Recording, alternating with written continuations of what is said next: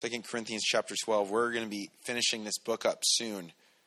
Probably be perfect timing for the Christmas stuff coming in. Um, but oh, also we uh, our Operation Christmas Child boxes are over 50 of them went out to the next center, which where they'll take them from there like a collection site. So uh, that's awesome, right? Think about that. 50 some kids, lives being changed and uh, encouraged, and um, that's a blessing. Yeah, go ahead and clap. I don't want to make it, you know, all right. You're clapping for yourselves. That's so arrogant. It's ridiculous. All right. Um, I'm kidding. You're clapping for the children. That was a joke, obviously. You're clapping for the children. All right. Um, yes, yeah, Second Corinthians chapter 12. Let's pray and we'll get started. Lord, thank you so much for this time this morning. Um, each person here, we know they are here for a reason. And God, we pray that you would um, help us to see what you want us to see, have our eyes be opened, give us eyes to see and ears to hear, God, um, and just move in this place. Uh, make our hearts ready, even if we're not willing. You'd make us willing, and uh, God, help us to see what's really going on, so we can live in confidence of knowing uh, what you've called us to, where you want us to go, what you want us to do, and and uh, and most importantly, we would know that you're with us, and you're absolutely involved in making us more like you. We're not alone. We're not isolated. Uh, you're doing it, and uh, we're just uh, trying to keep our hands open and allow, and allow that, God. So we pray that you would um, just minister to us and speak to us and, and that we would grow this morning. In Jesus' name, amen. All right. Second Corinthians uh, chapter 12, verse 1. Uh, Paul has been going through his uh, basically qualifying himself with the Corinthian believers because they've really fallen in love with these uh, apostles that they've kind of seen come up the ranks that are very spectacular in the way they talk. They're very uh, savvy and they look probably look good and they uh, say all the right things and kind of have lives that people would, would want. Some be good TV, right? Uh, and and they've started like that. They didn't like the way Paul lived his life. They didn't like the image they saw from Paul. They didn't like seeing uh, him being beaten, and we're going to talk about his thorn in the flesh, and, and being in prison so often, and seemingly very poor, and, and they did not want that life. They wanted a life that was, you know, all about uh, basically the world and in a God package. So that's kind of like what they're looking at. Paul is relentlessly not letting them go on this because he wants them to see that is not freedom. That is not the life we're called to. That is actually just more bondage. And, and he talked about uh, how those, those prophets and those apostles, they manipulate you. They even went as far as to strike you on the face. These guys, they are, were only about themselves. Paul said, I didn't even take an offering from you. I brought uh, I was supported and, and supported you with money from the poor churches, not you rich people over here. Just, just to take care of you. And, i and I made my own way. I, I worked and I labored. And the whole point is, we want you to know that this is not about man, this is about God. And, and this is what it looks like to be an apostle, to be a follower of Jesus is to look like Jesus. And so he really has a problem with the way they're viewing these apostles in such a high light and the way that they're downgrading him because he doesn't just see it as a personal attack, although he does. He sees it as an attack on Jesus, on who Jesus really is, and how they're basically serving themselves up a fake gospel and a fake Jesus. And so he's not letting them go because, again, there's no freedom in that. If you don't know who Jesus is, then you don't know that he saves, and you're missing out on, on what you were created for from the beginning of humanity was relationship with God. So I can't let you slide on that. Because I love you. I can't tell you that this is this is good for you when I know it's poison. So, he's going to get into a section here that is this is just an awesome unbelievable section of scripture um, that you can go all you know, there's a lot to it. Uh, we're just going to cover 10 verses today. Verse 1 It is doubtless uh, not profitable for me to boast. I will come uh, to visions and revelations of the Lord. Paul keeps saying, like, I, I, don't want to boast. I don't like boasting. I, it's, this is not a good idea even to boast. But I need you guys to understand that these apostles, these fake apostles that are flexing all their muscle and saying, so we're way more spiritual than Paul. They were all about their visions, they were all about uh, the revelations. He's like, I'm going to let you guys know I am experiencing those too. Matter of fact, we're going to see likely one of the greatest, most gnarly visions uh, that anyone's seen. You can be assured that if you're following God and you're spending time with Him, He's going to speak to you. He's going to show you things. If all you're looking to do is to uh, to to have Him just show you things, or or kind of like learn a new thing, or be like, uh, God, give me a vision so I could tell everyone that I saw a vision. That's not the point. That's not what it's really about. And so Paul really doesn't make a big deal of it very often. We're going to find out he's been sitting on this one for a while. Uh, it, it's kind of like the idea too of the, the, ones who are the loudest are often the shallowest. The you know heard it been said, a shallow brook babbles the loudest. Right, the closer it is to uh, you know the smaller amount of water the louder it is going over all the different rocks and all that. But uh, so paul's going to say like i didn't really make a big deal about this because paul's whole point and purpose is not preaching visions and revelations which are useful absolutely but what does he say? We preach the gospel. The gospel is what we preach. We experiencing these things and, and, and they're useful and, and they're good, but we preach the gospel. Well, you'll find often false prophets preach visions and revelations, but not the gospel. You lose the gospel, you got a good idea that you're dealing with someone who's not exactly legit. So, anyway, Paul says, I don't like boasting, but I, I care enough that I can't let you live in this unhealthy place, and I can't let you say that you don't think I'm spiritual because I don't line up with these phonies and actors. You want to think I don't hear from God? I don't see visions from God? Here you go. And he's actually going to say, uh, tell a story like in the third person where it sounds like it's not him. You know, people do that. Like say, I, I know a guy who's struggling with something. Um, what kind of advice would you give that guy? You know, you're like, you're the guy, right? it's pretty obvious, right? Especially if you like kind of like poke a hole in it, then they get emotional. You go, uh oh, that's definitely you because you wouldn't get emotional about somebody else's problem, would you? And especially if somebody was uh, confronting it, right? No, that's not what they're that's not what they're thinking. I wouldn't think, you know, if I was thinking in their anyway. So Paul's speaking about a man, and he's trying to. I think he's trying to keep the it off of himself, and so he's like, I know a man in Christ who 14 years ago. What about holding that for 14 years? Not really saying anyway could you imagine like nowadays it's like okay we'll get into it and we'll yeah. 14 years ago whether in the body i do not know or whether out of the body i do not know. God knows. Such a one was caught up to the third heaven. All right i know a man. And 14 years ago he was caught up to the third heaven and Paul literally does not know if he literally, if he actually went there or if it was just a vision. He doesn't know. He's like, only God really knows that. I don't know. You know what that tells me? He thinks he probably was there. Because if you would know if it's, I think that's a vision, right? Like, I, I don't, I think he physically felt like he was there. There's no reason to speculate one way or the other, really, because he, he says it right there God knows. But Paul was taken up to the third heaven. You're like, well, third heaven, how many is there? Well, there used to be a show called Seventh Heaven, right? So that's got to obviously be the, the top, and the Camden family is up, you know. Uh, no. Well, the idea of the third heaven, well, there's been a lot of ideas, and, and that there's different levels and ranks of heaven, and you can go here, and, and if you're good enough, you'll go there. and But there's actually, uh, in the sacred writings, Adam Clarke says, there three heavens are only mentioned uh, are, are mentioned. The first is the atmosphere or like the blue sky, basically. The second is the starry heavens, which would be like outer space, you know, where you're looking up in the stars in the sky. Uh, and thirdly, the, the place of the blessed or blessed or the throne of the divine glory, what we would think of as heaven.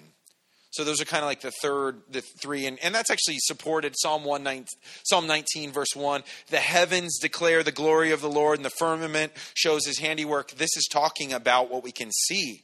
So these are the heavens, okay? So don't get too caught up on third heaven and like, am I going to the first he- heaven because, you know, I messed up when I was younger and how good is it there? Is it like kind of good, but they, they went like a little cheap on the countertops and the cabinets, you know? And the second heaven is nice, but you're, you know, you're still pretty inland, you know, like. Uh, and then the third heaven is paradise, you know. And how do we get there? The, the third heaven is the heaven that we think of heaven, okay? So that's especially got to understand the writings at the time and the way they understood things to get that, right? And so he's talking about heaven, heaven, paradise. He's going to be talking about that in a second. He says paradise, right? So he's talking about heaven, heaven. I was brought up there 14 years ago, either in my mind or physically. I can't tell you which one because it seriously felt like I was there. Now, could you imagine what uh, these apostles would have done if they had this? There would be a tour about this movies, books, what I saw in heaven, right? And it would be, that would be, imagine the restraint it takes from Paul just to not bring that up. Oh, cool, you guys are worshiping God. Well, I've been to heaven.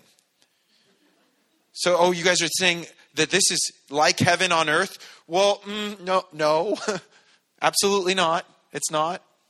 Because I've been there, you know? Like you're hanging out at Boomers, and you're like, this is like Disneyland.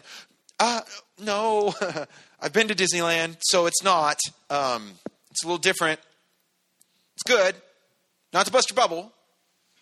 And you go, oh man, Disneyland, Disney World, same thing. Oh, I'm sorry, no, Disney World is a lot better than Disneyland. Dare I say Epcot Center? You know, I don't know. I've never been there, okay? So I can't I can't say. But this is kind of like that mindset, right? You know, like that we would have for this. 14 years ago, he goes to heaven. Do you think that there's good things waiting for those who who sanctify themselves and set their hearts on Jesus? Man, think about this. What he experienced. I think what's even more amazing is is the fact that all the pain and suffering goes through. He's like, it is so worth it. it was a good. There's a good clue that he is connected with the real thing. So he's saying, I don't know what it was, whether I was in body or out of body. God knows. But I was caught up in the third heaven. I do know what I saw. And I know such a man, whether in the body or out of the body, I do not know. God knows. Again, we don't know. I have no idea. It could have been, could have. Who, it's up for God to understand. Which is actually um, an understated thing in our lives, like to think that that's important. There's a lot of things in life where if, if we like try to reason it out and figure it out, it is just brings pure frustration, right? And even when we try and like take the scripture and try and fit it into the box of our mind so we can feel elite to understand everything and oh that's easily answered and that's easily answered paul's okay with not knowing whether it was physical or just a vision. He's okay with that. God knows and i know what i saw and i'm okay with that.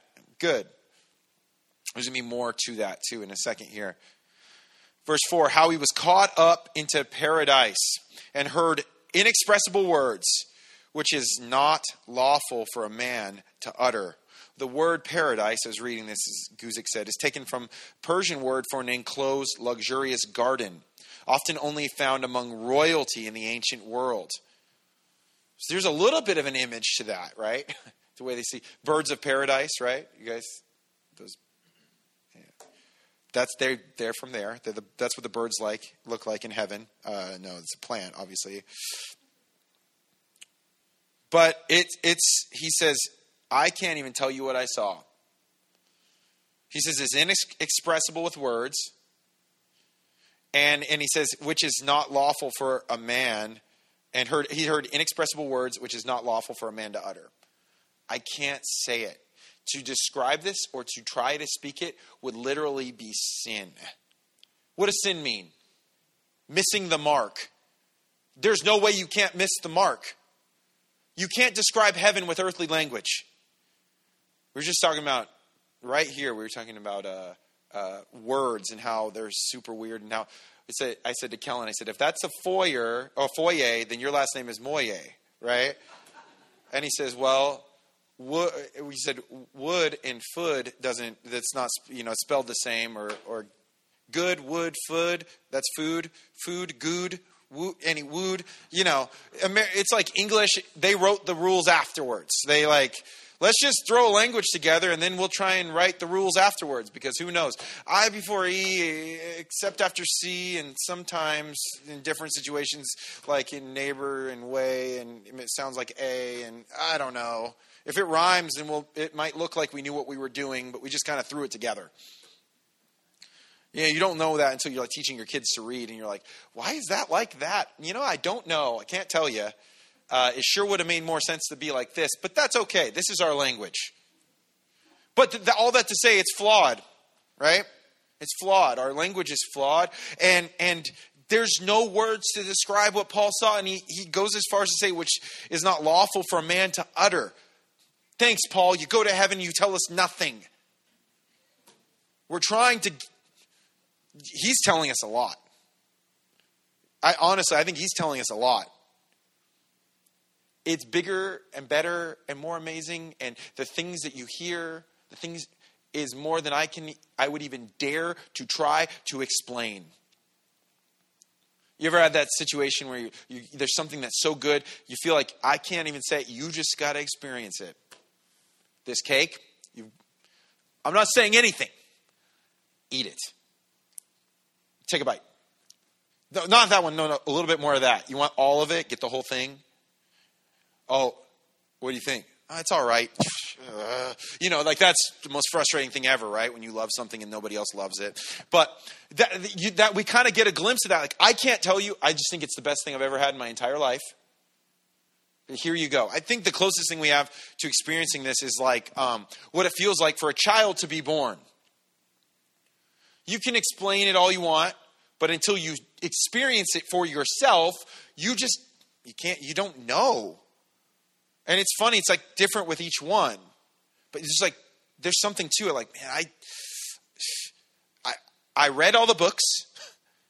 I heard everyone's experience, but it was way different than that, way better than that, more rich than that. This will be infinitely more than that. So I think in what Paul's not saying, he's saying a lot. Like, what, what if he could describe it? And, exact, he could give an exact example of here's what he said, and this is kind of what it's like. And yeah, it's kind of like an upgraded this. He's like, I've got nothing to say. And if I try to say anything, it would be uh, basically sin. This is what he saw. And he's kept this quiet for 14 years, seemingly. I mean, I'm sure he said it to certain people, but this is the first time it showed up in Scripture.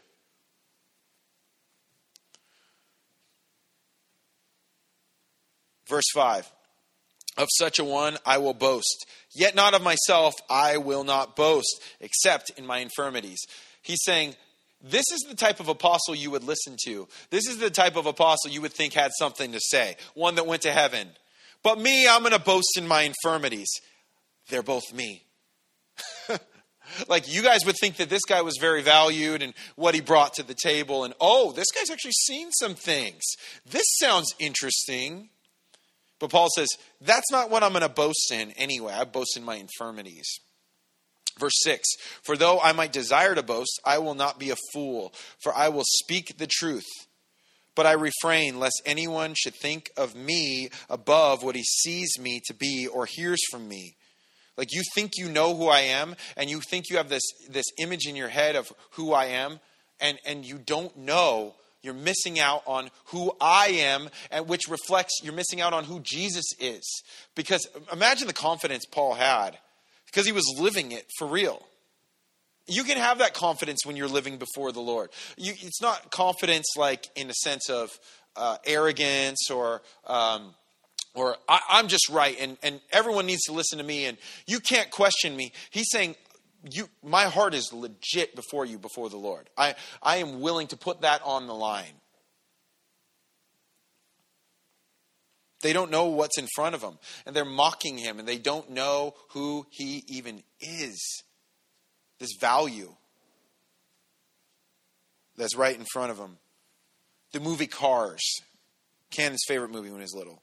Like, watched it almost every single day. Like just like watched it over and over and over again, you know. The very first song, you know, life is a highway and it's like, okay, here we go. Cars is on again, you know.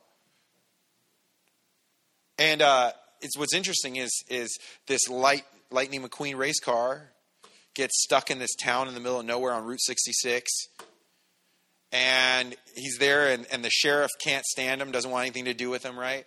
And he just can't stand the sheriff. And he's like you just don't get it. You don't understand anything. You wouldn't understand what it means to be me. I'm a race car and then the then the doc hudson who's the, who's like you know i'm explaining the movie i know but it's there's a point says well why don't we have a race you and me and so they go out, and it's a dirt race, and Lightning McQueen goes off the edge, and because he doesn't know how to drive in the dirt. Well, it turns out Doc Hudson is this famous, like one of the most famous race cars, and Lightning McQueen idolized him, didn't know who he was, he had disappeared, and he had no idea who was in front of him. And what ended up happening was by, by opening himself up to this guy and allowing him to speak into his life, he became a much, much better racer because of it. He had looked at him with a, a, value that wasn't actually what it was. Oh, some little some cop and some broke down town. No, he was actually the greatest racer. And he was able to change his whole life. I, I just Sorry, it's a Disney. Disney, yeah, they were. I'm sure they were thinking about the gospel and Paul when they did that. But but it's like a cool scene because you could see the arrogance start washing off and falling off as he slowly becomes underneath him as a disciple of his training and his teaching, and he starts to listen and believe. And what happens is there's growth. And, and, he's better than he was before and the arrogance and the ego is gone and you're now more open, open and pliable. That's what paul wants for this church for the corinthians. You got to understand you don't know it all and the things you think you know are actually not real and right. So drop the arrogance and grow. That's a word for all of us at certain times right yeah, no, I know that how that is, and I know how this is, and yeah, yeah, I, I know it all. I don't. I know more than that person. I wouldn't listen to them. I won't worry about that. We called to drop the arrogance and grow. Paul's sitting there. He's like, guys, I know the way to life. And unfortunately, it's not what you think. Fortunately, it is different than what you think. You think it's unfortunate, it's actually fortunate because what you're caught up in is the world. It's carnality, it's fleshly, and it is it will eat you alive. I'm going to show you a different way. Verse 7 Unless I should be exalted above measure by the abundance of revelations. All of a sudden, he changes over to, and I.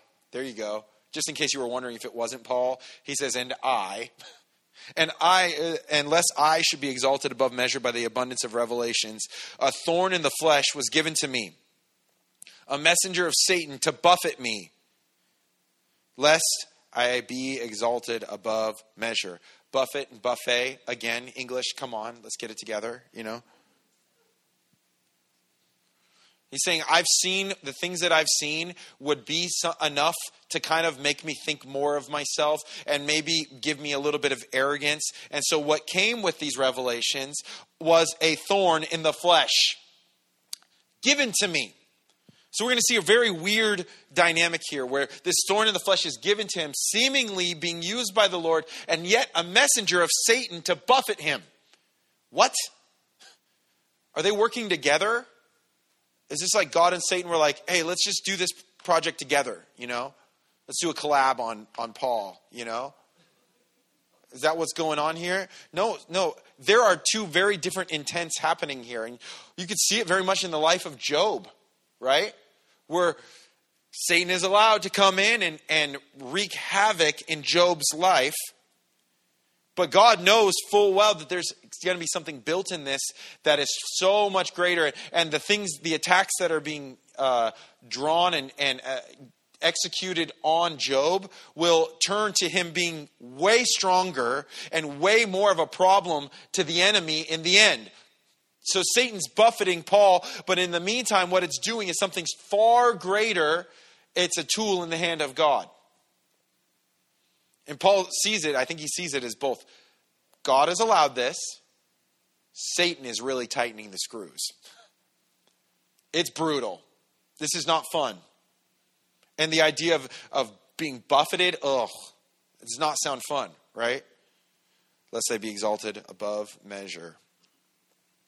Verse 8 Concerning this thing, I pleaded with the Lord three times that I might be, depart from me. I think Paul was accustomed to God answering his prayers. I think he was accustomed to, like, all right, well, let's just pray about it. That's gone. you know? Oh, I got a thorn in the flesh. Let's just, you know, see, he brought it up at least three times. Some believe way more than three times. So he, but he came before the Lord and said, Take this thing away, just like we all would do. It's obviously not like a little thing where like, ah, this, it, it was enough where he's like, please, like, take this away from me. Paul prayed until he got a response here. I think that's important. Don't give up praying until God gives you a response. That's Paul gets one. And he said to me, the Lord said, My grace is sufficient for you, for my strength is made perfect in weakness. that was the answer. Take it away. Paul, listen, my grace is sufficient for you. Sufficient. What does that mean? That means it's enough. I will take care of you. My grace is sufficient for you. And here's the I'm going to take care of you. I'm, I'm going to cover you. I'm going to show you I love you. That's what grace is really like. It's about love, isn't it? It's like it's like showing you love. I love you, and I'm going to take care of you. And it's an I'm enough for you. Okay, I'm enough. And for my strength is made perfect in weakness. I'm going to not only sustain you, but I'm going to use this and make you even stronger because you'll trust in yourself even less. You have to look to me even less. Therefore, most gladly, I would rather boast in my infirmities that the power of Christ may rest upon me. I w- the, here's where Paul's saying, I'll boast in my infirmities. Because he's saying, like, you don't understand. When I'm weak, I am that much stronger. He, listen to how he says it. The power of Christ may rest upon me. That is so heavy and he's experiencing it. That's why he's able to say, No, I'm okay where I'm at. It is annoying, but I'm okay where I'm at because God is using it, and I would not be who I am without it. I wouldn't be as, uh, you know, uh, as efficient or not efficient, um, useful in his hands without it. He prays, God responds. There's always more going on than we think. Because everybody in this room has bumps in the road, maybe roadblocks in the road, maybe you woke up and you had a flat tire, maybe the engine just blew up in the middle of the freeway. All of that to say, you are not alone. And God is eagerly working to try to make himself known and powerful in your weakness you know, as, as we grow up, we think, what's a sign of growing up? Independence, right? What's a sign of becoming strong, a strong adult? I don't need to call and ask for help. I can do this on my own. I'm strong. I got this. And so it would be easy to think of that in the same way before the Lord. But the, the, the more we grow and mature in the Lord, the more we realize we need Him. So it's the opposite, right? And so he's saying, like, this keeps me closer to him. And this response is so epic. He's like, please, God, take it away. Please, God, take it away. Listen, Paul, listen, I'm not like ignoring your, your requests, but I, I have something else going on here. Here's your answer My grace is sufficient for you, my strength is made perfect in weakness. Three things from this epic response that you note, notice. One, God is with Paul. And it's important to put this into whatever you're going through, whatever thorn in the flesh you're going through right now. Because I'm sure everyone in here, whether it's a tiny thorn or a giant thorn, is going through something right now. Reminder God is with Paul, God is with you. He's with you. He's not forgotten you, He's not forsaken you, He's with you. He, he's, he's, he's there. The second thing He'll give Paul what he needs. He's going to take care of it. That's that sufficiency. You know? Like, I'm going to give you what you need to get through this. So, wherever you're at, whatever you're dealing with, God will give you what you need to get through this season. Wherever that's, even though it seems bleak, this is a great promise, right? And three, the third one, God will show his strength more powerfully through Paul's weakness and yours. So, as we find that weakness in the, the hard part of our life, the struggle, he's going to reveal himself to be even stronger in that way. So it's it all changes in the way you look at it. You look at this as opportunity. Like what's going on? Okay, something's going on. There's something heavy going on at home. Uh, there's a battle here. There's this is going on at work. Whatever it is, this is an opportunity for growth in trusting the Lord and to watch Him make Himself known powerfully. Because there's something about when things are easy, we aren't engaged.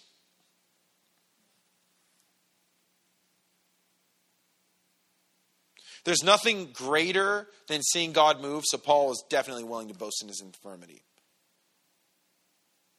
Like, if the point is of us living here is to, is to make God known, to tell people about Him, infirmity is where that happens best. And I think he, what he's trying to he needs the Corinthians to see that that their idea of an apostle is just a man made creation that has the flesh all over it. But this is real. And this is will stand the test of time. That other stuff, it'll fail. If you if you make your whole uh, apostleship based on your beauty and your charm, that's going to go away. It will eventually fall off. The director of the Bible College used to say, Dave Shirley, good, good. Oh, I said this with the guys. Good looking don't stick, good cooking do. Meaning at the end of the day, some things last and others don't, right? Spurgeon says this. This is a super rad quote. Great tribulation brings out the great strength of God. If you never feel inward conflicts and sinking of soul, you do not know much of the upholding power of God. But if you go down, down into the depths of soul anguish till the deep threatens to shut her mouth upon you, and then the Lord rides upon a cherub and does and does fly, yea, rides upon the wings of the wind and delivers your soul and catches you away to the third heaven of delight, then you perceive the majesty of divine grace. Oh, there must be the weakness of man felt recognized, and mourned over, or else the strength of the Son of God will never be perfected in us. We find that depth, the deep longing, and we recognize just how desperate we are. And what's the advantage? We see God come through for us, and we go, I bet He could do it again. So I think what's important is that we don't hate the season we're in when you're in it. That's hard to do. Remember, Paul played, prayed at least three times. It's not like he got there and he's like, oh, thorn in the flesh. Praise God. This is a great opportunity. He had to come to that realization. I'm sure after like pleading with God, can you please take this away? I'm so over this. And there's seasons of life that are like that. I need to get out of this. How do I get out of this? How do I leave? Well, you might be leaving the thing you're supposed to be in for that season. Because God is trying to show you something. And it's not how to go out the doggy door with your tail in between your legs. He's saying, I've got doors open for you, but you're going to have to stay here for a little bit longer. Because you're not ready for that until you get through this. You, you, you can't step into this next place until you learn how to trust me right here. As, long, as soon as you know me here, you'll know me there. And then once you know me there, well, it's going to be a whole other thing. And then you're going to, and so you, that's how you're going to experience that power. Verse 10 Therefore, I take pleasure in infirmities, in reproaches, in needs, in persecutions, in distresses for Christ's sake. For when I am weak, then I am strong. Can you see this? This is totally countercultural. I take pleasure? Like Chick fil A, my pleasure, pleasure? Like, I take pleasure in infirmities, in reproaches, in needs, in persecutions, in distresses for Christ's sake. Because I know what it's doing. For when I am weak, then I am strong.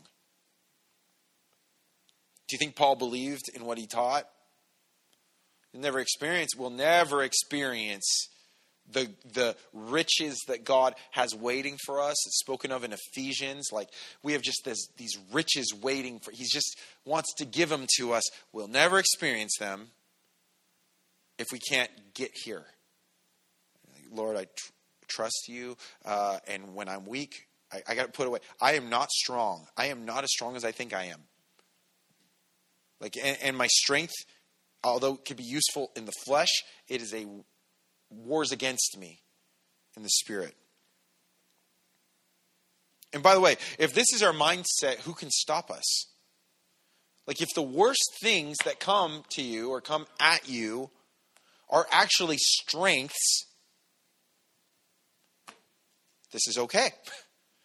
God will sustain you, will see you through. Doesn't mean it doesn't hurt, doesn't mean it isn't painful, doesn't mean you're going to ask for it that season to stop. But if you can keep your eyes on Him, He's able to lift you up above the situation and to use that season for good. So if you're in the, the we're in that place, you're whatever it is, whatever the thorn, whatever the block, road bump, whatever it is in the road, recognize what it is and ask God for your for help to endure that season and to honor him in it well.